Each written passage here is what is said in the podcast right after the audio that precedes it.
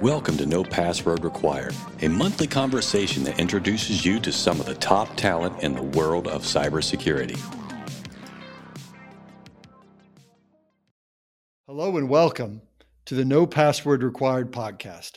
Our podcast is dedicated to exploring the minds and the personalities that make up the field of cybersecurity. I'm your host, Jack Clabby, a cybersecurity attorney at Carlton Fields, PA. With me today is our new, now permanent co host, Kayley Melton, who's the Vice President of SAC Courseware and Labs at KnowBe4. On the podcast today, we'll chat with Gotham Sharma, the CISO and cybersecurity educator at accesscyber.co. Gotham is a bit of a modern renaissance man. He divides his time between writing, speaking, teaching, and consulting, all things cybersecurity. He has two lives, though, that often intersect. The other part of his life, he searches for the spotlight and reaches for the microphone as a stand up comedian and entertainer. Gotham, we look forward to a great conversation. But first, hello to my new co host, Kayley Melton. Kayley, how are you? I'm great, Jack. How are you doing? I'm doing yeah, doing great today. Looking forward to to talking uh, talking to Gotham for sure. Yeah, me too. So did you see the recent announcement from the Intelligence Advanced Research Projects activity? Last, it did, it uh, did make a little bit of the a little bit of the rounds, but what did we tell the listeners what what what's going on here? So they are calling for contract bids uh, for a new project um, they're reimagining security with cyber psychology informed network defenses. So, this is based on a 2019 paper by researchers at Arizona State University, uh, where they suggested we explore deploying a strategy that relies on triggering ex- established cognitive biases affecting human judgment uh, to thwart cyber attackers. So, you know, cyber attackers obviously exploit these biases for themselves. Um, but this proposal is that we turn that against them and exploit their own. Biases. I like that idea of like turning it turning it against them, right? We think about all the things that make a phishing attack effective, or you know, uh, one of these. Uh, you know, double versions of these ransomwares where I'm going to post all your dirty secrets unless you pay me immediately, right? It's nice to to think we're going to get in the mind of these hackers. I, I was more surprised that this hadn't been done before. I, or at least there's there's maybe there's psychology on it, Same. but they haven't turned it into a product that could actually help defend the wall uh, for what it's worth. Yeah, I felt you know? the same way. I don't. I don't think I can think of some. I mean, in, you think about it in other sectors, right? I mean, trying to get into the mind of the mm-hmm. fraudsters mm-hmm. or trying to get into the minds of bank robbers. Mm-hmm. I know they do that sort of after they have right. profiling and profilers, but this is one step further than that, where they're actually trying to take the psychology and turn it into some kind of active defense. Right, exactly. So as as you say, we have all these profiles that we use to catch people of all sorts of kinds. Um, but the idea here is that because they hackers, atta- attacker hackers, criminal hackers, uh, ex- use um, or they've been shown to exhibit these specific biases when they're actually in the act of um, trying to take down or infiltrate a target. If that's happening while they're actually in the process of attacking, then the idea is that we can implement defenses that will either delay or entirely stop them from executing the attacks. Like, I've heard about this strategy in terms of okay, we, we know that they're in. Let's drag them in and put them instead of having them go towards the actual jewels. Let's set a trap for them or something like that. I've heard human beings talk about this. Is the idea behind this that they're going to automate that a little bit using using the intelligence they gather here? Yeah, I I I guess. I mean, right now they're you know they're they're gathering a lot, doing a lot of research and things like that. So I, I don't know if they've actually decided what this will look like, um, but it it was really interesting to me to see the uh, most common biases that at least the small research team at Arizona um, for their 2019 study. They showed that these hackers were easily uh, distractible by other things from the missions, like um, pointless, like spending far too much time trying to identify whether a host is fake or not, um, not even knowing whether there's a fake host or not. so you could just deploy 400 fake hosts and that could keep them. Yeah. Okay. Right. That, that's pretty funny. That's like giving someone a red pen and having them proofread the New York Times. You know, like they might find something, but it will take them a while to find a typo. Exactly. That's um. Exactly. I mean, who's the profile of someone who might bid on this? Is it a small shop? Is it an established big shop? You know, what what do you think from looking at the the underlying paper? I I feel like this um, this will require a narrow specialty to really.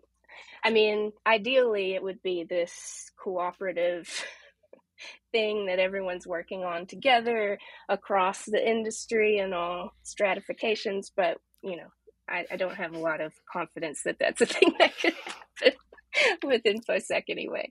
Um, but yeah, I I feel like the best way for this to happen is sort of like um, the usual DARPA um, IARPA model and hire out a small agile research team of um, some of the elite best across you know the world and make this That's happen. cool. This way. also comes from the, um, you know, the Department of Reaching for acronyms too. I think so. It's the, reimag- the Reimagining Security and Cyber Psychology Informed Defense Network, which does not automatically become the acronym they're using. Rescind. I, lo- I love, I love it. Rescind, which doesn't really, unless I'm missing it, doesn't seem to. Doesn't seem to combine all these things. together. But yeah, I'm just happy that they're doing it. It's pretty cool. Um, it's, it's pretty cool. I think that uh, that there is attention being paid to this issue, and if there is this data that that there is repetitive conduct. I mean, like when the mouse chases a piece, cheese in a maze, right? You can do things to thwart it, to to extend the time, to shorten the time, um, and it is one of these things where if there is a reasonable strategy that's low cost to deploy, and it will create even an additional 15 minutes 15 minutes might be enough time to get whatever human defenses or AI driven defenses to the spot to, to protect it. But it sounded to me a little bit like, you know, what they say, like put your jewelry in a Wheaties box uh, instead of in a jewelry box uh, to, to stop the, the home invaders from finding it. But maybe it's that simple. We Right. should not have files on our servers that are named things like really important files. We should instead name name it something else.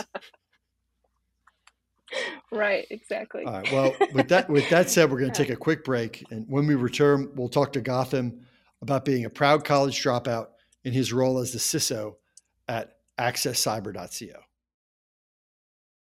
Password required content? Follow us on Twitter, Instagram, Facebook, and LinkedIn at No Password Pod. Our guest today is Gotham Sharma. Gotham, welcome to No Password Required.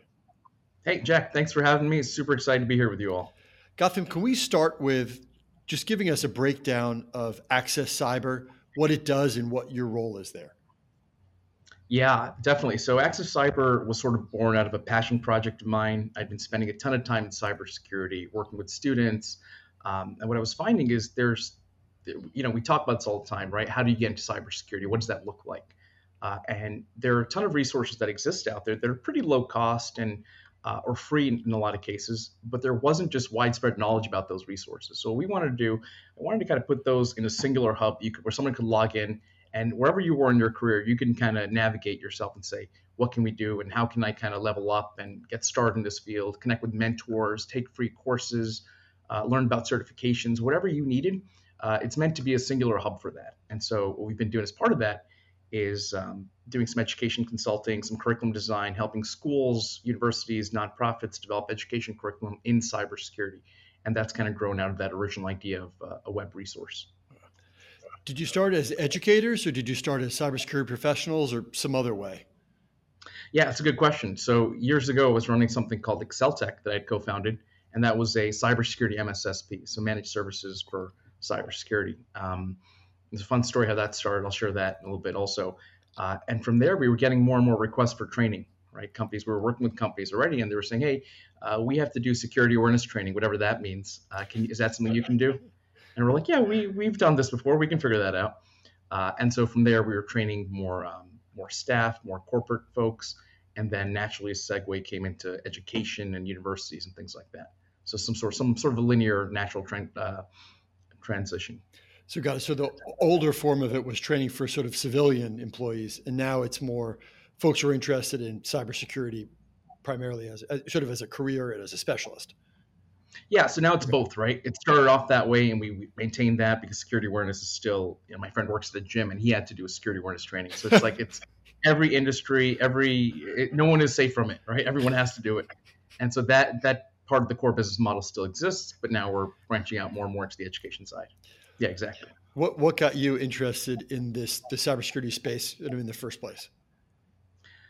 Yeah, um, number of things. I was always interested in tech, right? Um, more broadly, more generally, uh, and then sort of like I, I, like the analytical side of things, the puzzle solving.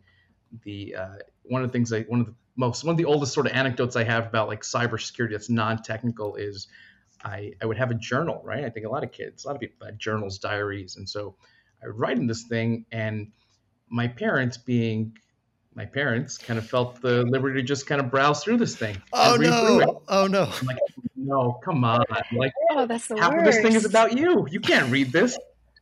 Like Eight-year-old me is like, my mom sucks. I can't believe you did this. And and and then I was like, wait a second, I can't move. I'm eight years old. I live here. I have to figure out a way to. I can't hide this thing. It's their house. So I started writing in a way of like symbols and things like that. I didn't know it was encryption at the time, right? Awesome. The, the, wording came later, the language came later, but like the idea of maybe I'll just use triangles instead of L's, right? that kind of got me thinking about it. And then you realize, wait a second, there's a whole field of mathematics, cryptography dedicated to things like this. Um, again, so far moved. Cybersecurity, I don't even think was a thing at that time, the way it is now. But just kind of thinking about like, how do I protect data? How do I protect my information? at the time the threat actors my parents, but now it's you know, around the world, things like that. I like that idea. Of the original threat. Humble beginnings, right? yeah, yeah. APT, mom and dad. So what what works now? Like, what's your go-to method for teaching these successful strategies that can be applied to us, you know, cybersecurity professionals' work work life? If you have a theory or, or philosophy or strategy for it. Yeah, I uh, partially because we work so often with people who are transitioning from unrelated fields. Sometimes they have no tech background at all. I like to keep things a initially as high level as possible and b as non-technical as possible. So, you know, if you're if you're coming from like uh, if your passes in culinary arts, for example, I'm going to try and draw on examples from that world that may be relevant. A because I get to learn about culinary arts, yeah. uh, or whatever world you're coming from, and I want to kind of make it as relatable as possible right? So we're, we're talking about like, I don't know, hashing, right? We're talking about combining all these ingredients together and now you've got this final product and you can never get back to just having the eggs if i said can you separate the eggs from this cake you probably couldn't do it right on, on, a, on a on a molecular level you could not separate those eggs and that's what hashing is right so we had students who were who, who were great chefs and things like that and they're like hey i want to do something different so kind of entering that world and it, it becomes an exchange of ideas instead of just me uh, lecturing at them or talking at them there's a, a, a, good section on the website that has a, a, sort of a drill down for veterans or folks who had served in the armed forces. Where did that come from, and, and what does that uh, offering look like? Yeah, so I think veterans, number one, um, we don't do enough for them. Number one, that's right off the bat. I think we'd all agree there. Uh, second of all, they they have sort of uh, everyone I've met have they already have sort of the ingrained discipline. They have the dedication, the commitment.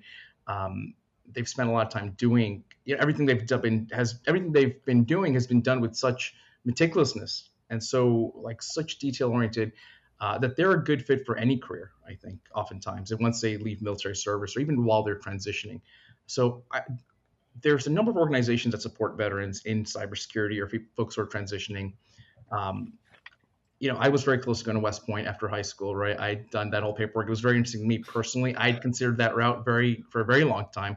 Um, and so, you know, I was did ROTC in high school, kind of very immersed in that world, very familiar with it. And so I've always sort of had that connection, even despite having never served, kind of having that connection. A lot of my friends are in the military. Um, And so a lot of these things that go on the website come from people, just one-on-one things. I'm like, if one person has this problem, it's probably a scalable problem, right? There are probably other veterans who serve and now they're looking for their next move. And what should I do? Uh, my answer to everything is, oh, you look for a job, go into cybersecurity. Here's how. Like I'm just ready with that. I'm just I've got it like ready and loaded. Um, so that's kind of my go-to, and I think it's you know whatever we can do for them is great. To go back to sort of thinking of things at a, starting at maybe a high school level, if it's if someone who was in charge of curricular development for high school spoke to you and requested like a one-day training that would be required of all students to graduate from high school, what would you want to see in that curriculum? I like this question uh, for a couple of reasons. In for, in college, for example, I'll, I'll, come back to the high school piece in a sec. But in college, for example, was, there's like this um, uh, the the writing course they make you take freshman year. Uh, I forget what it's called. It's called different things, different places, but something like freshman inquiry, like writing seminar or something. That's like everyone has to take this to graduate. And I think we're getting to the point where we need, at least at the college level, a course like that because we're all using tech right? So it behooves us to kind of have a basic understanding of how does this stuff work? How do we secure ourselves? What should we and should we not be doing? At the high school level, um, I think we got to meet the students where they are. Yeah. Right. Yeah. Figure out what they're already doing. So the social media is a big piece, right? You hear about kids, you know, my social media account got hacked, or you know, I, someone I know, um, yeah. someone shared pictures of someone online and that's happening at the unfortunately it's very unfortunate but these things are happening. And so how do you protect these things uh, how do you protect yourself from these things happening? I think it's less about what we're teaching them as long as it's relative and, and not relative relevant to what they're what what sort of they're doing in their day to day. We can't start talking to them about critical assets and risk and all these things right?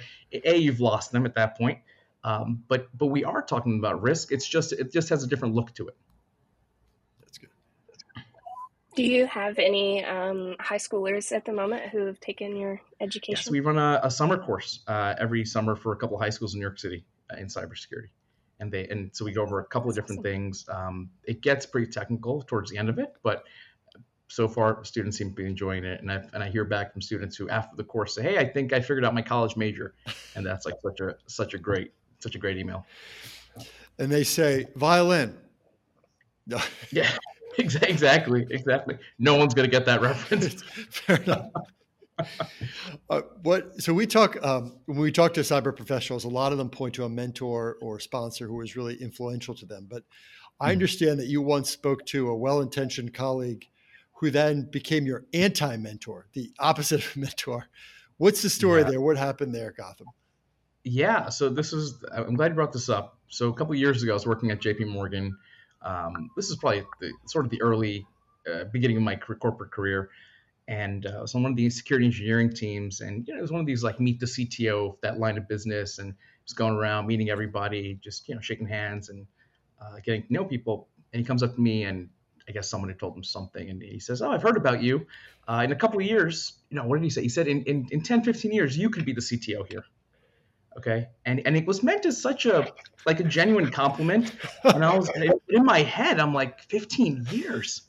You think i'm going to be here 15 years from now? That's wild. That's no way. No way buddy. Uh, and that start the gears in my head started going and i like I, i'm i got to get out of here. And that was really if i trace it back sort of my first moment of thinking about how do i escape like corporate america and, and sort of these, these it's, it's intention right? Intention of our words and how awesome. we what we say them with and how they're received, such we have to be so careful. I think. Well, I tell you, we, have that in uh, in the law firm I work for. We call that the one question career test, which is if you look around and you see somebody who's five years more senior to you, and you want to be like them five years out, then okay, great. Your next question becomes, what do you do to be like them? And if you look at them and they're five years out, and you're like, oh my gosh, I don't want anything to do with that that's also good, right? That's also an instructive answer because that then tells you, let's get you on some other path, right? It's a great concept of looking around and thinking, hey, do I want to be here? They're called yeah. that one question yeah. career path. And kudos to him. I, I, think he generally meant as a sincere compliment. That's yeah. not anything on him. I just, you know, I just received it in a way that, that kind of very, very different than what was intended, I think. What's, if you sort of, when you're thinking about structuring your day, I mean, What's something that, if it happens, uh, can instantly make your own day better? Hmm. uh, some of that'll make my day better. I, I touched on this a little bit with the students. Uh, you know, we're all kind of figuring out like why we do what we do and like the purpose and what drives us and things like that. And there are moments where like hey, you wake up and like, why am I doing any of this? What does it matter? We're never going to stop cybercrime, right? We're never going to end this. And uh, occasionally I get a letter or an email from a student or a message on LinkedIn saying, hey, maybe you don't remember me, but I took a class with you several years ago and and you know now I'm in cybersecurity and I'm a SOC engineer and I'm a SOC analyst. And I'm doing this, uh, and I just got promoted to manager. I'm like, wow, how long has it been? I've been doing this for a long time, and and it's it's nice to just kind of get those little reminders of why we're doing what we're doing, right? And that it, even if one person is affected by it, it's it's all kind of worth it. Yeah. Kayley, does that motivate you too? Probably, right? Same kind of thing. Yeah. Yeah. Yeah, that's kind of what I was thinking. Um, I can definitely relate to that. I I've discovered I just need that higher purpose, I guess, not to sound too lofty, but it's it's what really keeps you going through those tough days. And like you said, infosec can be especially exhausting. so yeah, definitely yeah. can be. We definitely need a little bit of that, a little reminder why are we doing it. Gotham, there's a lot of discussion in the cybersecurity community about what is the best path, um, or what are some alternate paths that can get folks to becoming a cybersecurity engineer, or or having a career. And you know, they're not always traditional, right? The idea of what was great in cybersecurity ten years ago isn't the same as it might be today. Or there might be many ways to do it. Um, as part of your journey, you know, um, maybe you could help us understand the difference between, let's say, like someone who does not complete college uh, or, or, is a college dropout, right? But a pr- versus like a proud college dropout, someone who did it intentionally. Can you help us understand that a little bit?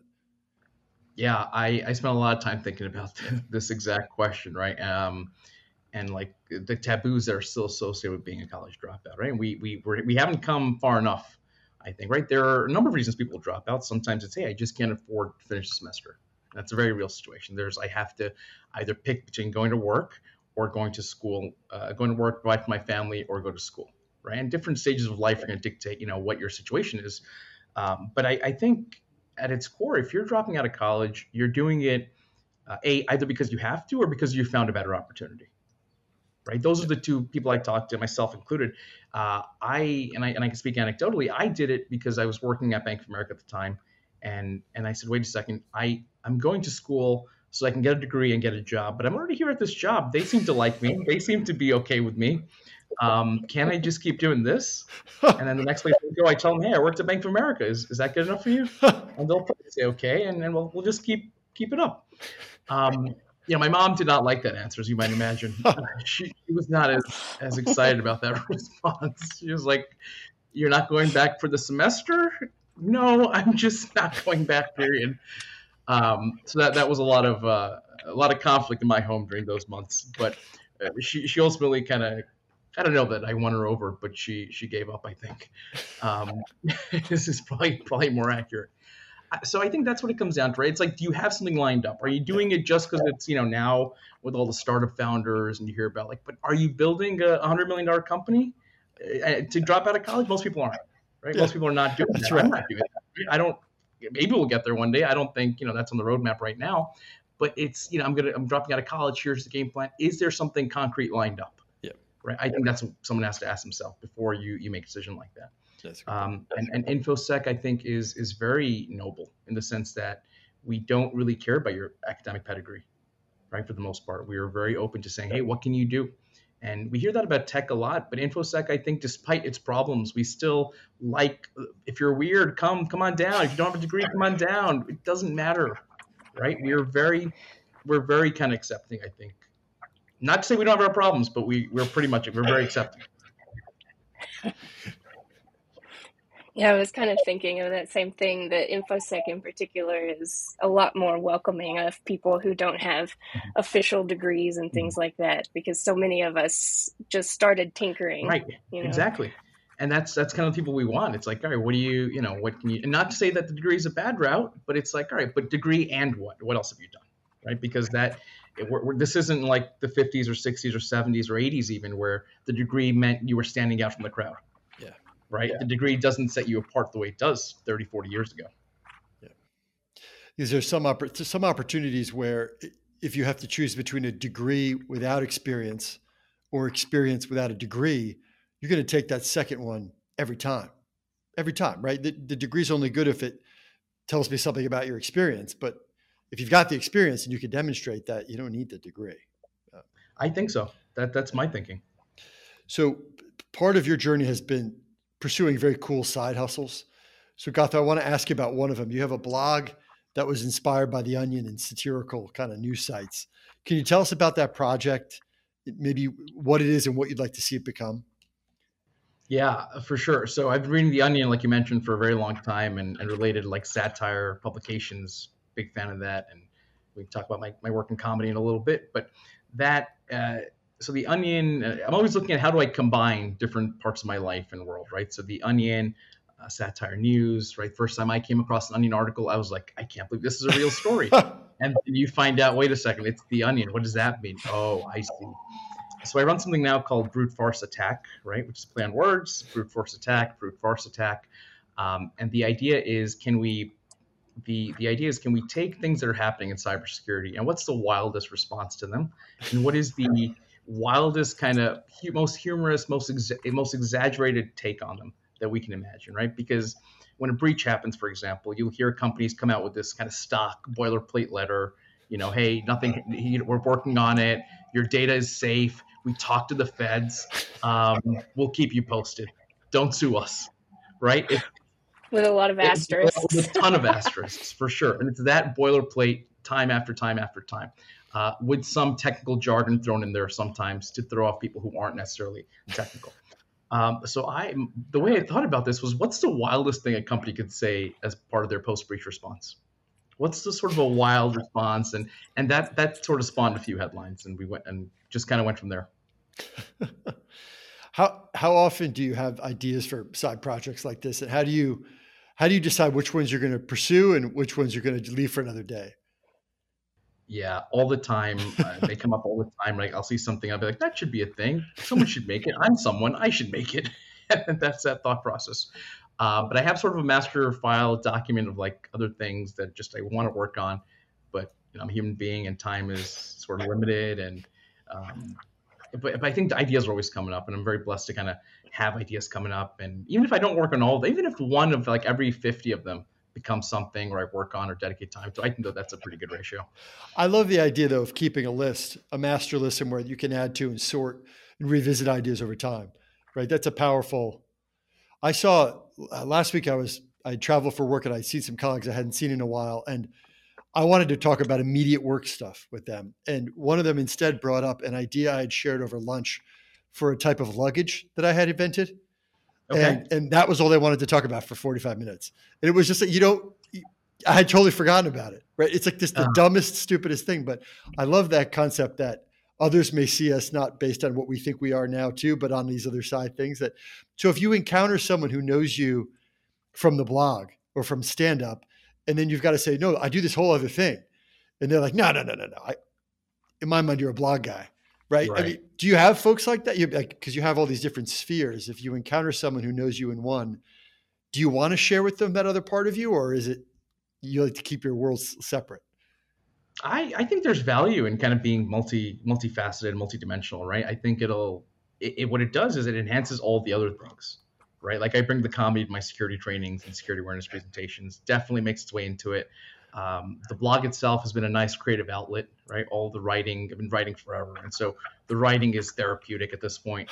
Um, I, yeah, I mean, just because I'm at the intersection of all those worlds, to your point, doesn't mean that everyone exists at those intersections, right? In my, in my world, at least. Um, most people I know from comedy are just comics. Most yeah. people I know from cyber, just cyber. Although there is a surprisingly high overlap rate between comedians, oddly enough. I, have met a few folks on Twitter who are in infosec, but also doing stand-up comedy. So oh, that's cool. interesting. What, yeah. How did you first get into stand-up comedy, and you know, decide you wanted to that that was something you wanted to pursue? Uh, definitely started on a dare. I, I just got out with some friends to go sit and watch an open mic. Uh, where we're at a bar or something, and and someone announced an open mic is starting, which is cue for you can leave now or be subject to whatever's about to happen. right? And that's, that was very nice of them to give people that option.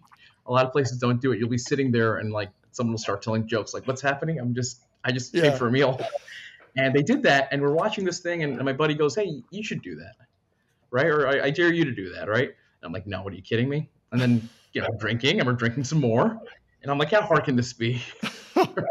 Liquid courage.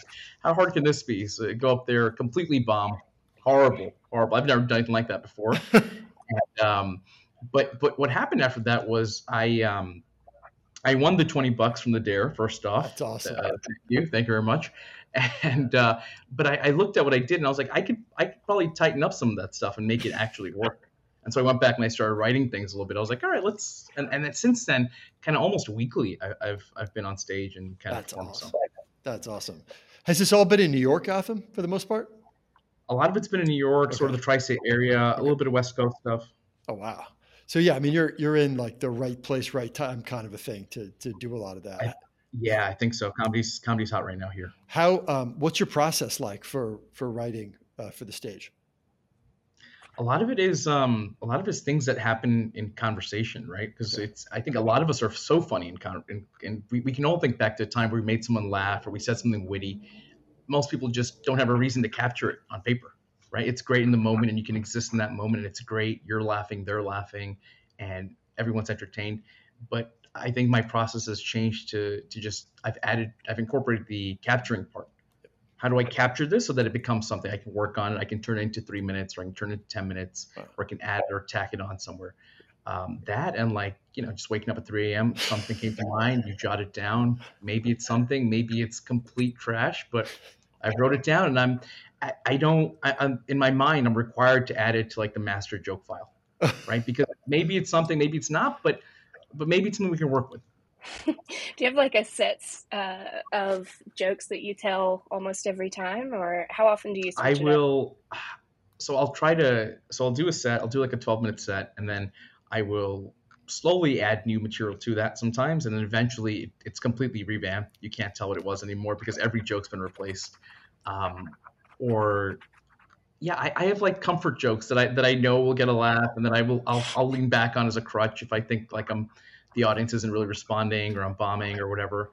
Um, jokes that are kind of tried and tested that I'll tell, and they'll, they'll they'll they'll kind of bring me back up for a little bit, and I'll be above water and go from there. Crowd work, I still love my crowd work. I do a lot of that. That's always fun. Do you incorporate any part of your cybersecurity career identity in your in your comedy?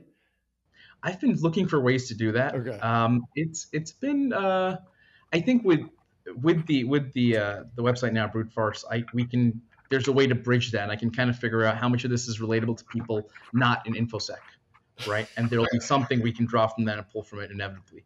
But things definitely cross over the other way from from the comedy world to the security world. That'll definitely happen a lot. Yeah. Uh, just want to ask you one more question, then we'll pivot to a quick break. But you know, you've described your childhood as something of a supporting cast role, and you've become over time a little bit more of a lead role kind of a guy. What do you think was the catalyst for that change from supporting cast to lead role? Yeah, supporting cast in the sense of exactly what it sounds like, right? Where someone's working on something, I'm there. I'm your guy. Let's work on it, right? Um, it's your thing. Uh, you do it, and whatever you need, I'm here in the background, sort of in the shadows in the background. Um, and and I think over time, what I realized was there's a certain world that you can you can exist like that for a very long time. And it's great, and, and some people prefer that, right? Just to be kind of behind the scenes. Um, but what, what I kind of realized over time was there's a certain part of the world that's closed off to people who operate like that. Um, and and if that's a part, if that's something that's interesting to you, if that's a world you want to partake in, uh, there's a certain shift that needs to happen. Uh, so I, I don't I don't know that I'd go as far as lead guy or lead role, but I, I think definitely more of a um, uh, more of an active role in my own life. I've definitely taken on. That's great. So I think that's important. I think you know not not that one is better than the other, right? It's both. We need both kinds. We need all kinds of people. Um, but that just kind of when I saw the direction I wanted my life, my personal life, my career to go in, that just seemed like the right move. Oh, very cool. I think it's important too for people to realize that you're not stuck in one or the other, that you can intentionally change whether you want to be supporting or lead or yeah very much. And i think uh, you hit it on the head with that last part a little bit of both. And i think that's where that's a sweet spot right? Because there are going to be people who we want to just support how they're operating and whatever they're working on. We may not know enough about it right? We just want to be supporting them to make their dreams or their you know their success happen. So yes and yes is kind of the way i think about it Uh, well, we're going to take a short break now. And when we return, we'll put Gotham through our lifestyle polygraph. Stay with us. You're listening to the No Password Required podcast. We cover cybersecurity and a lot of other stuff. Welcome back. Gotham, are you ready for the lifestyle polygraph? I'm afraid to say yes, but I'm going to. Yeah, let's do it. Awesome. All right. Question number one What's the greatest lesson that your mom ever taught you? Greatest lesson my mom ever taught me. Um, I, I, think be kind to everyone all the time, um, to connect with my spirituality a little bit, uh, and then intention, right? Consider intention that people are coming at you with. Yeah, that's so important. I love it. What it, what would you say her response to that question would be? What the greatest lesson she's taught you? Um, she she would probably say I've learned nothing from her, right? Like despite her best efforts, I've learned nothing. Um, I don't know if she'd say this, but like I what I've learned from from watching her is my mom is the ultimate rebel, right? I have never met someone who embodies the spirit of rebellion more than my mother. Uh, especially kind of despite kind of limitations we still place on women, and especially as a woman of South Asian descent, uh, breaking all kinds of cultural barriers and cultural norms. So I have so much respect for her. Uh, she doesn't think of herself as a rebel, but I, I know she is. That's cool. I love that. That's beautiful. I love a good rebel. so, number two, what is the skill set that you possess that took the most work to develop? Uh, the skill set that took the most work to develop. Um, hmm. Uh, bum, bum, bum. I think I don't know if it's a skill. I don't know if I have it, but I think patience. I I, I try to have more patience these days. Um, and it's it's important. It's an important skill for someone who's educating and training. it's, a, it's kind of a requirement. So I try to try to work on the patience and cultivate the patience. Doesn't mean I have it yet, or but I, but I'm working on it. I think that's already a big step that you're aware of it and trying Thank to you. work Thank on you. it. So, number three, if you could spend a day with anyone in history to discuss building a successful per- personal brand, who would you choose? Successful personal brand. Who do I like for that? Um, I'm trying to think people that.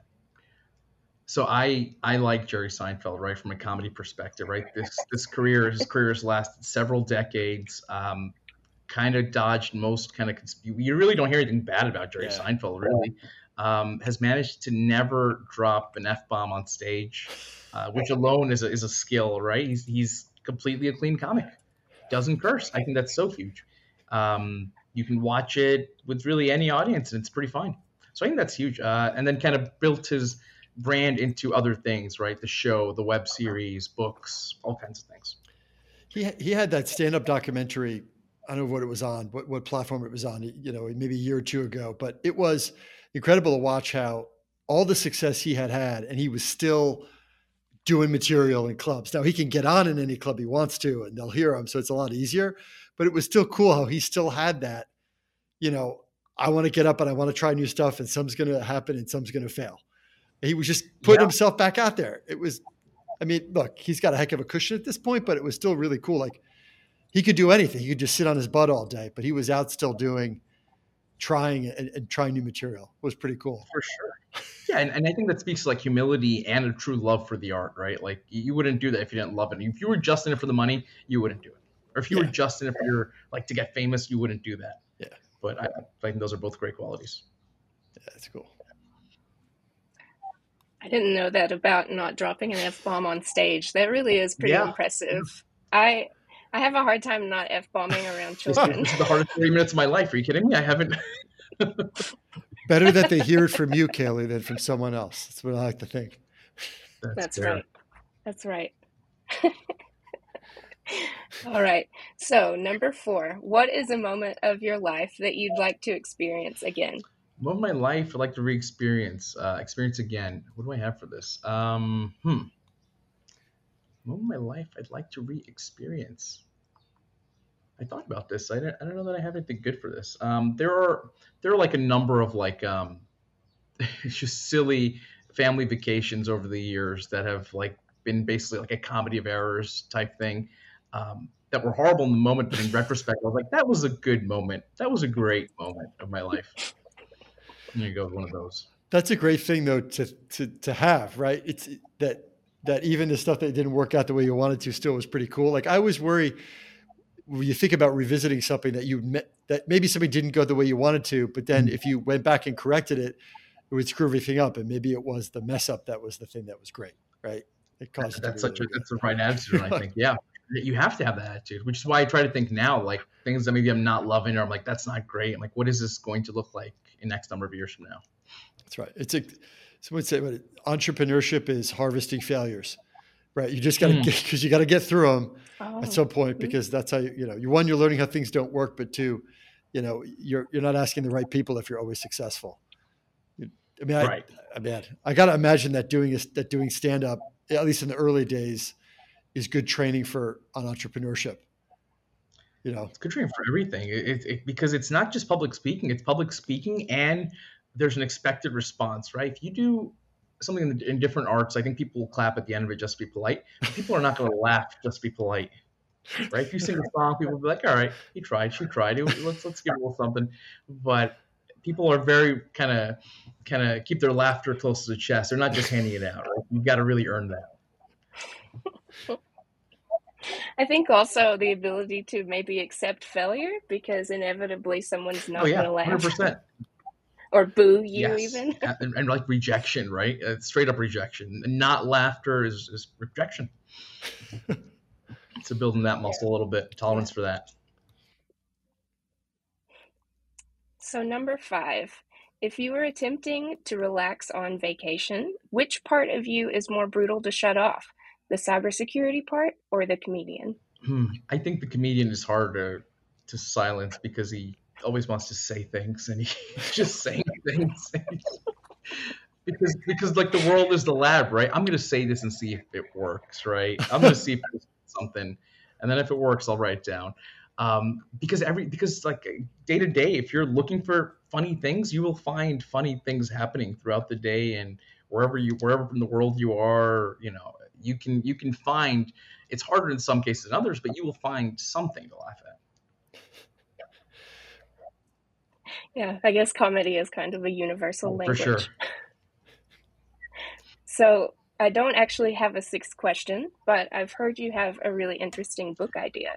So I'm going to make that my question. Okay, six. cool. Um, I haven't talked about this anywhere else. the The book is um, I'm calling it a book. There's enough words for like a blog post right now, but okay. whatever. We'll, we'll, get a book out of it eventually. It's um, it's so again bringing up Seinfeld again. Uh, one of my favorite shows watched every episode probably dozens of times. Um, and so the book is uh, combining my different worlds, right, of cybersecurity and Seinfeld. And as I watch that show now, I think about like there's all these moments in there that lend themselves to great cybersecurity analogies. So the book is um, working title like Seinfeld and cybersecurity, or like 10 cybersecurity lessons from Jerry Seinfeld.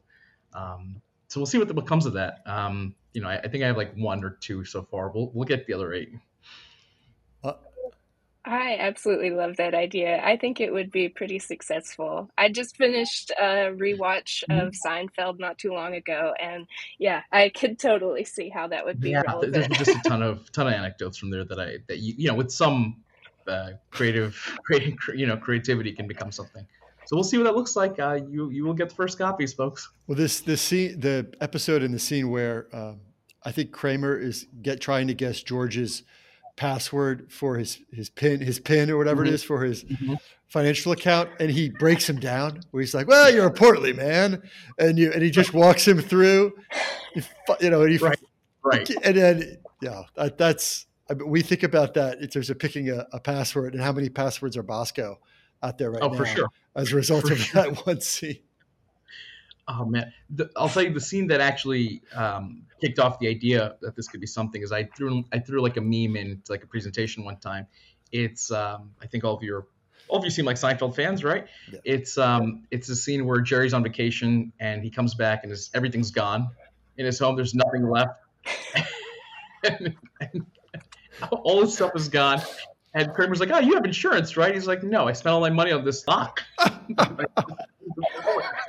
I don't have insurance. That's why I bought the lock. He goes, and that's only one flaw. The door must be closed. And it, it's a straight line. The door must be closed for the lock to work, and uh, I, that's just stuck with me forever. That's awesome. That's yeah. we don't need to worry about phishing. We trust our no. employees. exactly. Come on, guys. Well, Go- Gotham, thank you so much for joining us. If our listeners want to connect with you, uh, cybersecurity or, or, or, other, you know, uh, passions, how can they do that? Yeah, I, I, live on LinkedIn. My first name, last name, um, Instagram, Twitter, everything is Gotham J Sharma. Awesome. Thank you so much. Yeah, thank you all. Really great to be here and a lot of fun. This is the most fun I've had uh, doing a podcast ever. All right. Thanks so much, Gotham. That brings us to the end of the program. Thank you so much for joining us. First and foremost, I have to thank my co host, Kayley Melton. Thanks also to our guest, Gotham Sharma, the cybersecurity stand up who knows the value of both a locked door and insurance. Remember, rate, review, and subscribe to the No Password Required podcast. You can find us on social media at No Password Pod. I'm Jack Clabby. Thank you for listening, and we'll talk again soon. Thank you for listening to the No Password Required podcast. The show is produced by Cyber Florida. A special thanks goes out to our friends at Carlton Fields and Second Watch. If you would like to learn more about the show, visit our website at cyberflorida.org slash pod. And if you still need more show content, check out our social media at No Password Pod.